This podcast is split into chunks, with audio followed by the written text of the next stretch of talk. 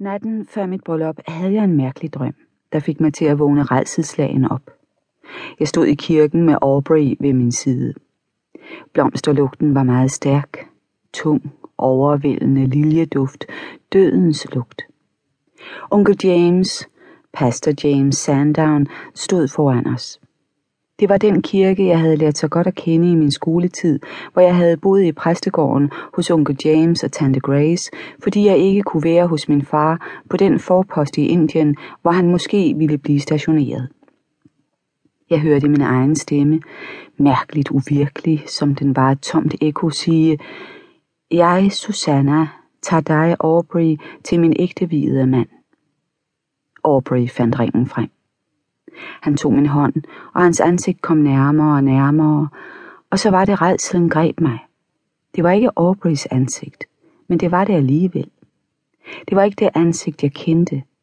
Det var fordrejet, grinende, fremmed, frygtindgydende.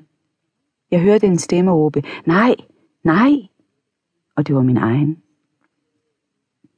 Jeg sad op i sengen og stirrede ud i mørket. Hele min krop rystede, og mine klamme hænder greb om dynen. Drømmen havde været så livagtig, at det varede lidt, før jeg faldt til ro. Så sagde jeg til mig selv, at det var noget vås. Jeg skulle giftes næste formiddag. Jeg ønskede at blive gift. Jeg var forelsket i Aubrey. Hvad kunne dog have fremkaldt den drøm? Bryllupsnerver, ville tante Grace, den mest praktiske af alle kvinder, have sagt. Og hun ville have ret. Jeg forsøgte at ryste virkningen af drømmen af mig, men den ville ikke forsvinde. Den havde forekommet så virkelig. Jeg stod af sengen og gik hen til vinduet. Der lå kirken med sit romanske tårn i stjerneskæret, hvor den havde ligget i 800 år. Urokkelig trodsede den blæsten, regnen og århundrederne, beundret og besøgt af mange, og onkel James' stolthed. Det er et privilegium at blive gift i en sådan kirke, sagde han. I morgen ville min far føre mig op ad midtergangen, og jeg ville stå ved siden af Aubrey foran alderet. Jeg rystede stadig. Men det ville ikke komme til at ligne drømmen. Jeg gik hen til skabet og så på min kjole. Hvid satin pyntet med kniblinger. Og en krans af orange blomster til mit hår. Bag ved kirken lå Aubrey og sov i det sorte vildsvin, den eneste kro i Humberston. En brudgom må ikke tilbringe natten under samme tag som bruden, sagde tante Grace. Blev han mund også forstyrret af drømme om dagen i morgen? Jeg gik i seng igen, men jeg havde ikke lyst til at falde i søvn. Jeg var bange for, at drømmen ville fortsætte, at jeg skulle se videre frem fra det øjeblik, hvor jeg havde råbt nej, nej, mens Aubrey tvang ringen på min finger. Jeg lå stille i sengen og tænkte på alt, hvad der var gået forud.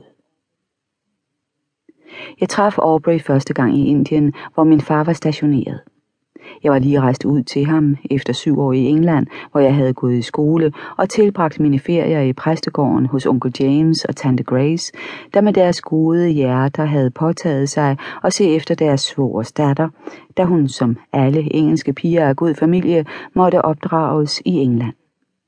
Dette krav fremkaldte naturligvis de sædvanlige komplikationer hos dem, der gjorde tjeneste på imperiets forposter, men som sædvanligt var der kærlige slægtninge, der trådte hjælpende til. Jeg husker glæden, da jeg fyldte 17 år.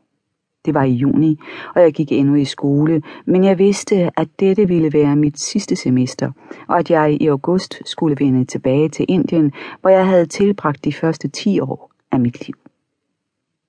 Selvom det betød, at jeg skulle gense min far, var det måske utaknemmeligt at være så ivrig efter at rejse.